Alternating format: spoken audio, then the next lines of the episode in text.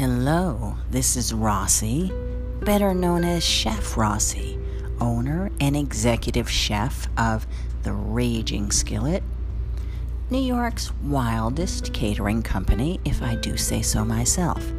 And welcome once again to Raging and Eating. And I am talking to you tonight from Sedona, Arizona. How sexy is that? So, sending a big shout out to Arizona and New Mexico. I am so close to you all right now. I'm basically sitting right on top of a vortex. I was kind of like, wait, isn't that where all the powerful healing vortexes are? I need to go find me a vortex and sit on it. Because I thought that's what you do, right? You find a vortex and you sit on it. I didn't want to stand on the vortex because I thought maybe that'd be disrespectful. I didn't want to lie on it because I thought, well, maybe that would be too passive. But I figure, you know, I'll find a vortex and I'll sit on it.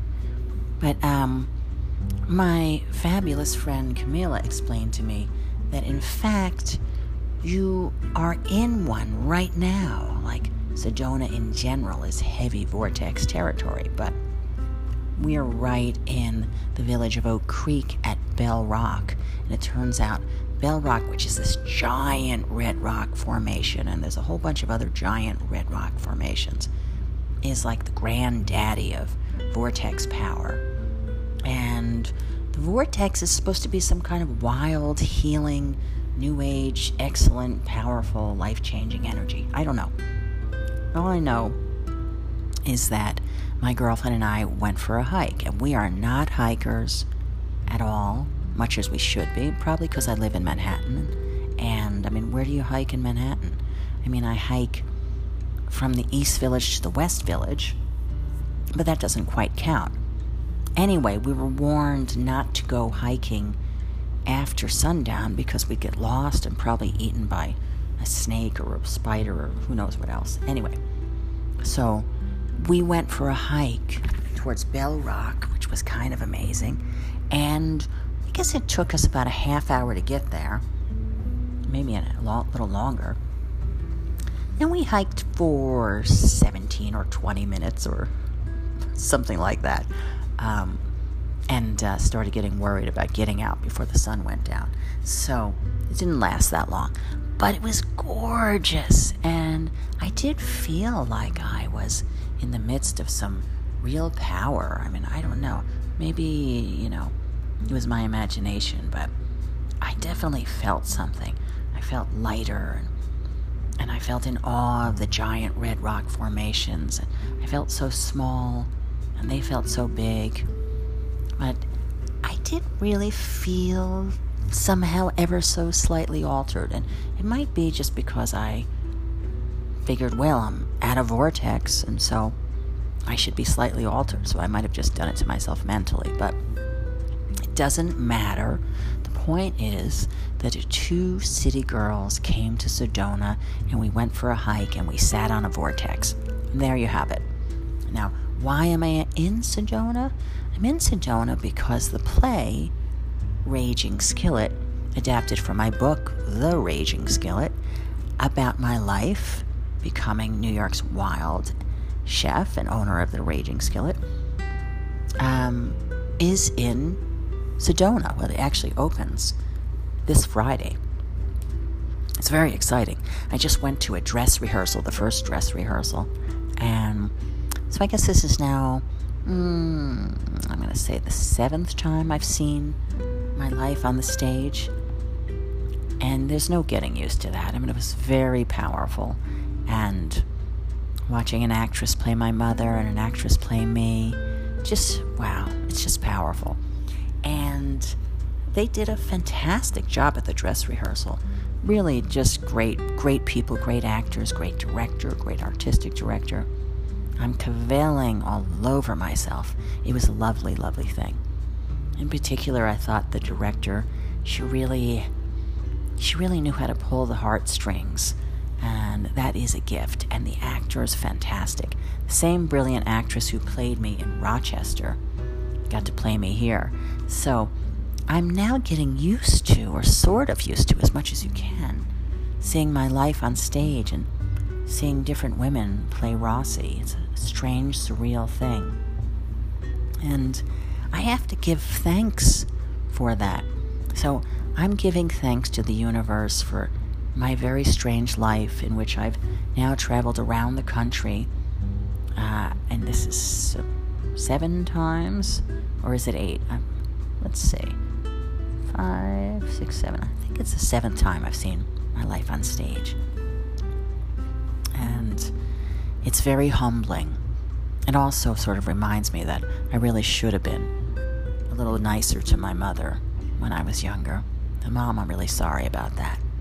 But I think you know that.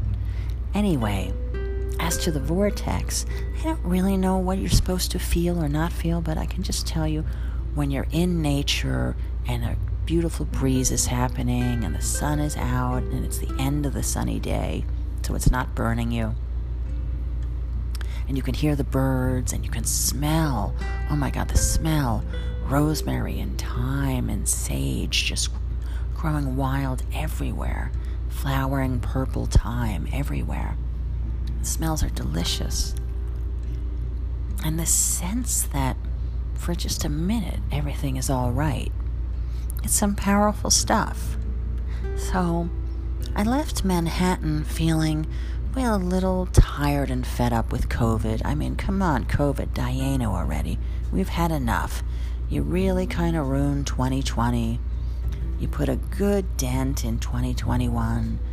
But with this Delta variant and all this Chazarai, enough already, Dayenu. It's time for you to move on. I think, personally, that we should have a deal with the universe and whatever higher power is up there that COVID and the Delta variant and whatever other variant there is should only afflict really, really horrible people.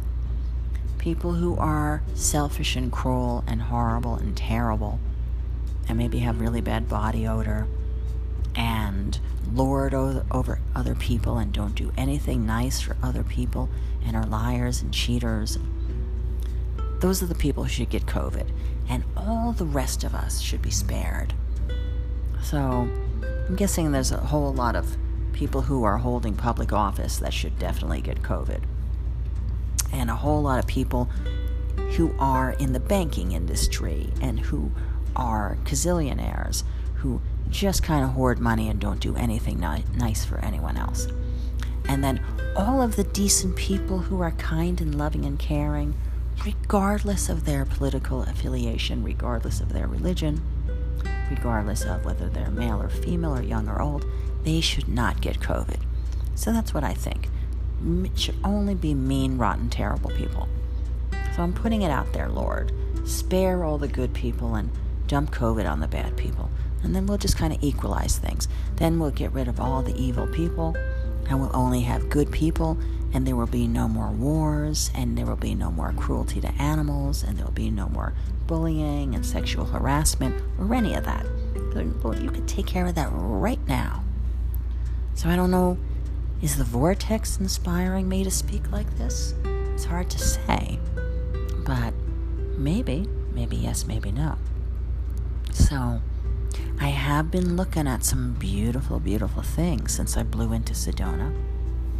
And I just got to see the dress rehearsal of my life on stage by some loving, talented, beautiful actors. That's something wow. I know, it's crazy, right?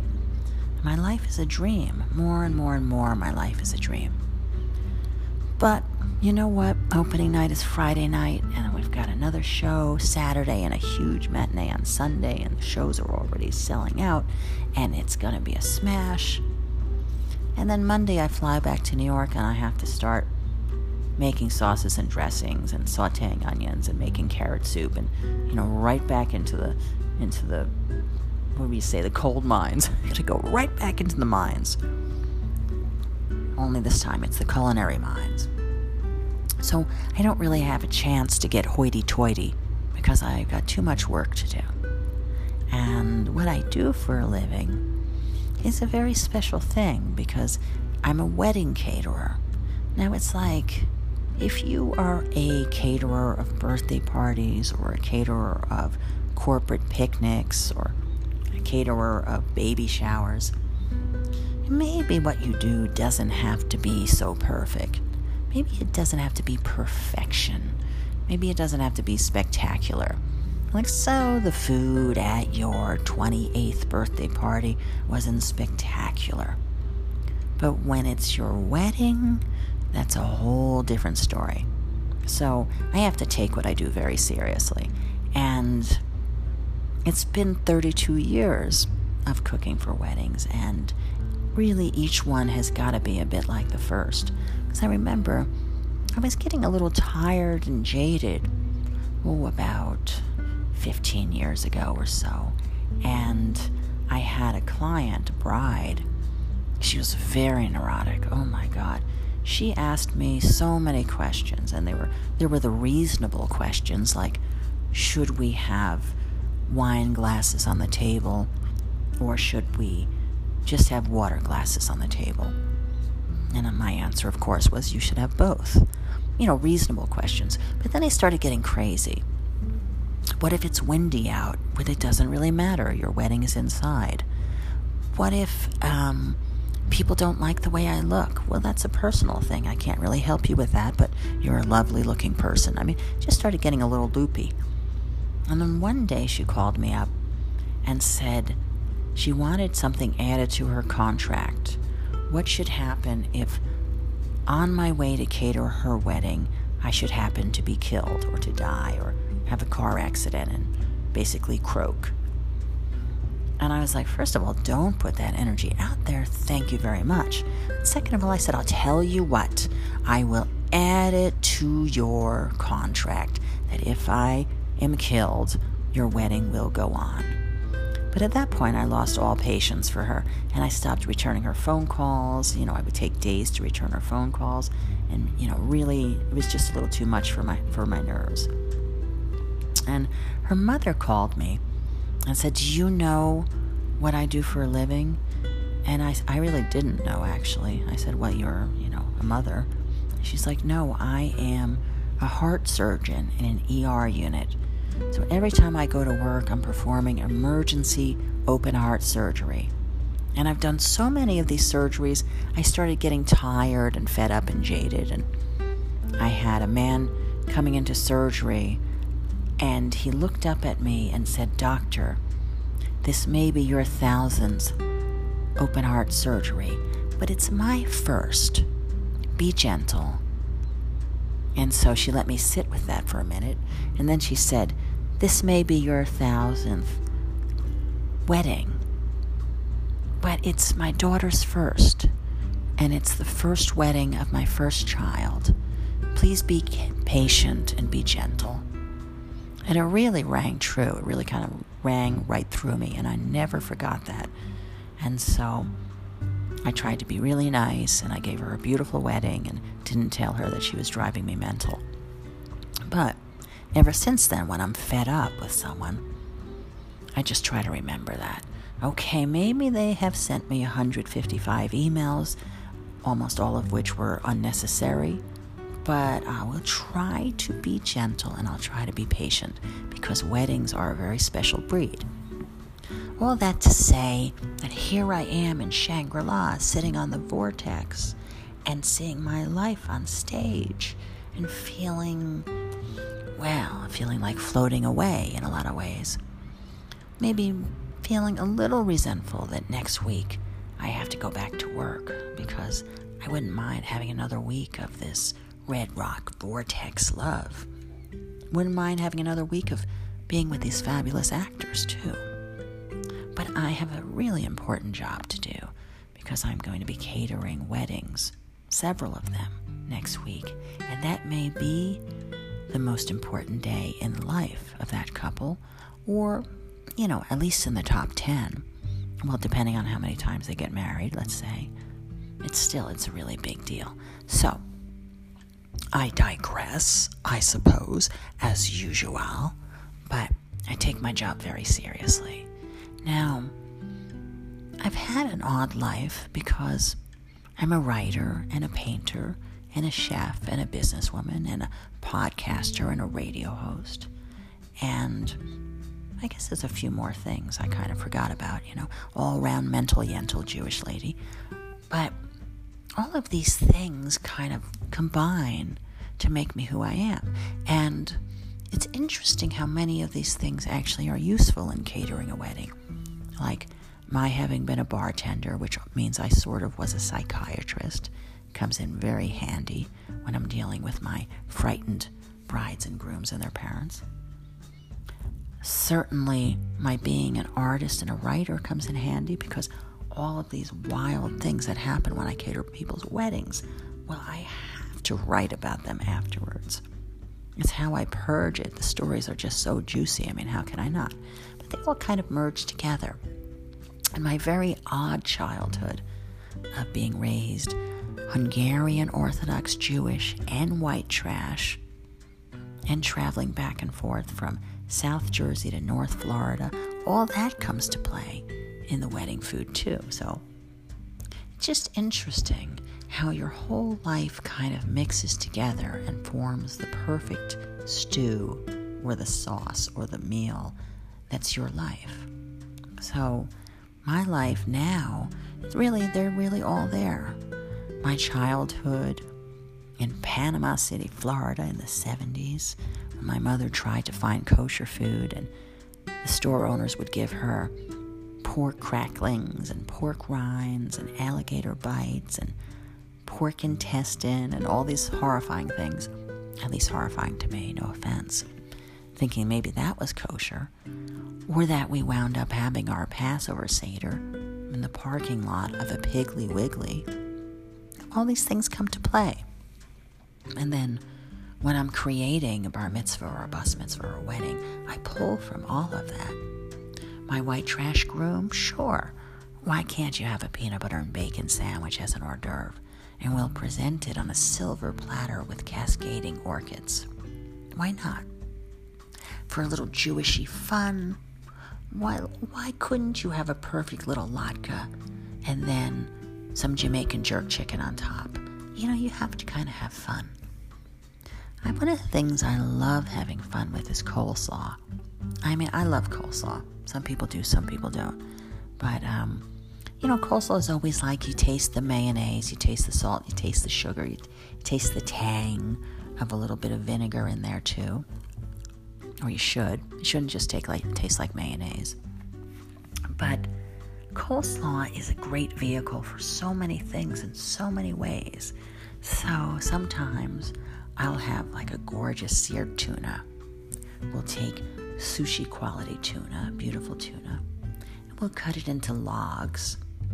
And then we'll crust it in black and white sesame seeds and sear it on all four sides in a super hot skillet so it stays raw on the inside and seared on the outside. We'll slice it. If it's an hors d'oeuvre, very thin and small. We might serve it on a cucumber round or a rice cracker. But if it's a floating supper plate or an appetizer, we still slice it thin, but larger pieces, larger logs of the tuna. Now, with that, there's so many things, it has to go with something. So, I like to make an Asian coleslaw and what I'll do is we'll throw with we have a grating machine, so you, we don't have to do it by hand. But basically, you want either a fine julienne or you could use a grater too. Let's say a fine julienne of daikon and carrot. That together, you're done. It's kind of gorgeous already. Then you could put one more element. So you have the orange of the carrot and the white of the daikon. What might you want in there? Well, you could do some red cabbage. That would be a beautiful daikon, red cabbage, and carrot. There's a beautiful coleslaw base. And then I'll make a dressing, because now we're going Asian. Out of tamari, not soy. We don't like soy sauce in my kitchen. We like tamari. And I'll take the tamari, and sometimes I will whisk in some sesame oil. That's beautiful. Sometimes I'll whisk in rice wine vinegar. That's a nice coleslaw. I'm kind of partial to mirin, so you want to have something sweet. You take your tamari, you whisk in mirin, which is a very sweet tasting kind of a, a vinegary wine sort of flavor. You'll taste it in sushi rice, but it balances off the tamari. and I'll whisk in a little rice wine vinegar. And now I will sometimes give it a little bit of sugar. Sometimes the mirin does does the job for me. But you have the tamari and the sweet mirin and the rice wine vinegar, maybe a pinch of sugar, maybe another pinch of salt, maybe not, depending on how you like it. And you let your beautiful coleslaw marinate in that. And you serve that next to the seared tuna. It's a beautiful thing. I also will do a Latin coleslaw. So let's say we have a nice chipotle chicken on one of our beautiful appetizer plates, our floating supper plates. Or let's say I do a churrasco style steak. It works for that too. And something Latin that needs a little love. Chipotle chicken, churrasco steak, those are great ideas. I'll often do a seared tuna also, but instead of the black and white sesame seeds, I'll do chili dusted tuna. And then I'll take my coleslaw, I'll do white cabbage and red cabbage. So now we have white and red. I want a third flavor, a third color. Carrot is beautiful there. Carrot's always beautiful. Um, you could also throw jicama. Jicama loves going Latin. That's a nice thing to throw in a Latin coleslaw or a Mexican coleslaw. And now I want my dressing to take on a Latin flavor. So we'll do a sherry vinegar. Sherry loves being Latin. And in the sherry vinegar, I'll give it some toasted chili. I'll give it something sweet, so I may whisk in a little bit of honey. I'll give it a little bit of oil. I'll give it a little sugar, a little salt. Sometimes I'll puree it with cilantro, is a beautiful thing. Very often I'll give it some ground coriander and some ground cumin. So you have your sherry vinegar you sweetened it up with a little honey. You gave it a little cilantro and chipotle and chili powder and cumin and coriander. All those beautiful flavors. And you could bring it around with a little oil too if you want.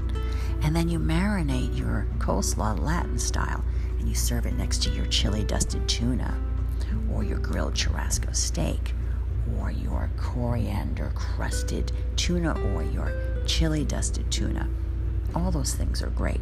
Or you could do a fajita style vegetables, maybe make a Napoleon out of that. That's another beautiful thing. I guess my point is that coleslaw can go anywhere. You can have your down home mayonnaise coleslaw. Very often I like to season that with Old Bay for a little New England twist. You can have your Asian coleslaw. You can have your Mexican Mexican or Latin coleslaw. It's a beautiful thing. You can have, sometimes I'll do a very Eastern European flavored coleslaw, and I will season it with toasted caraway. Ooh, that's a gorgeous thing. So I might take apple cider vinegar and some mustard and some sugar and some salt and some toasted caraway that I grind because you don't want the seeds. They're sort of a little too hard on your teeth. And then with my Eastern European gorgeous coleslaw, I might serve that next to a pastrami Reuben.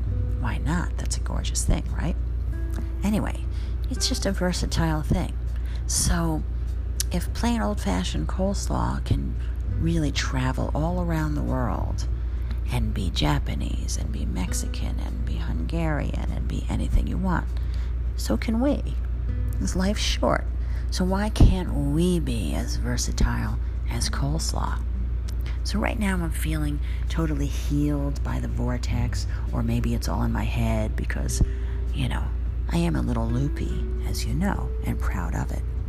And I'm feeling transformed by the brilliant actors who, who I just saw perform a dress rehearsal of my life, my coming full circle with my mother Mom, we lost you in 1992, but I got to see you again on stage a couple of hours ago.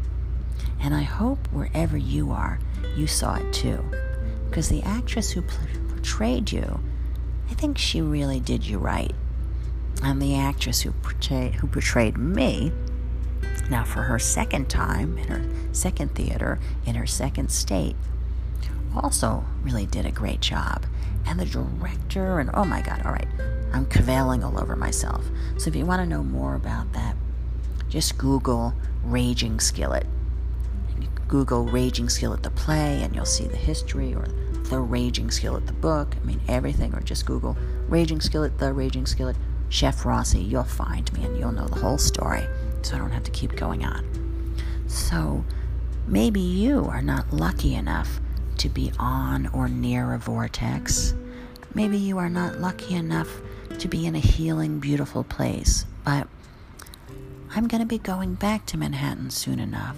When I go back, I'll have to deal with the fact that there are far too many rats out on the street because they're not cleaning the street often enough lately, and because all of the outdoor dining is leaving food on the street and the rats are going crazy, and I'll have to deal with giant deliveries of fish and meat and produce and lots and lots of chazarai, and I'll have to deal with bike messengers who drive these bikes with engines on them and they go 30 miles an hour through the red light the wrong way and almost kill you every five seconds. And I have to fight an overwhelming urge to kick them off their bike and watch them go flying. I'll have to deal with all of that.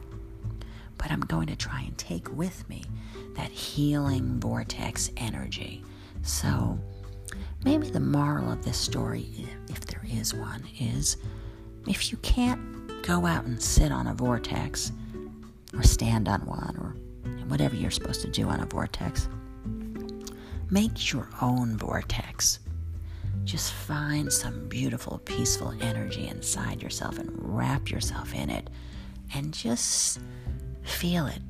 Be better, do better.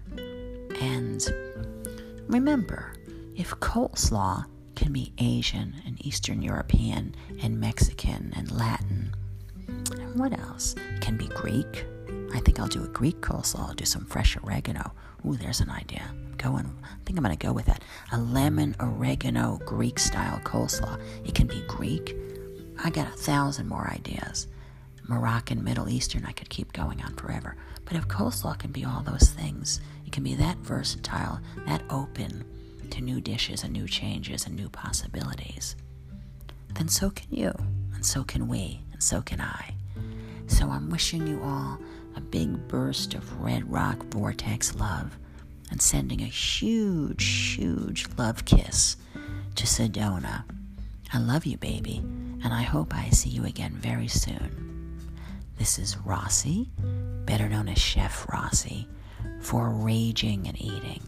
And remember, Food is love, and so are you.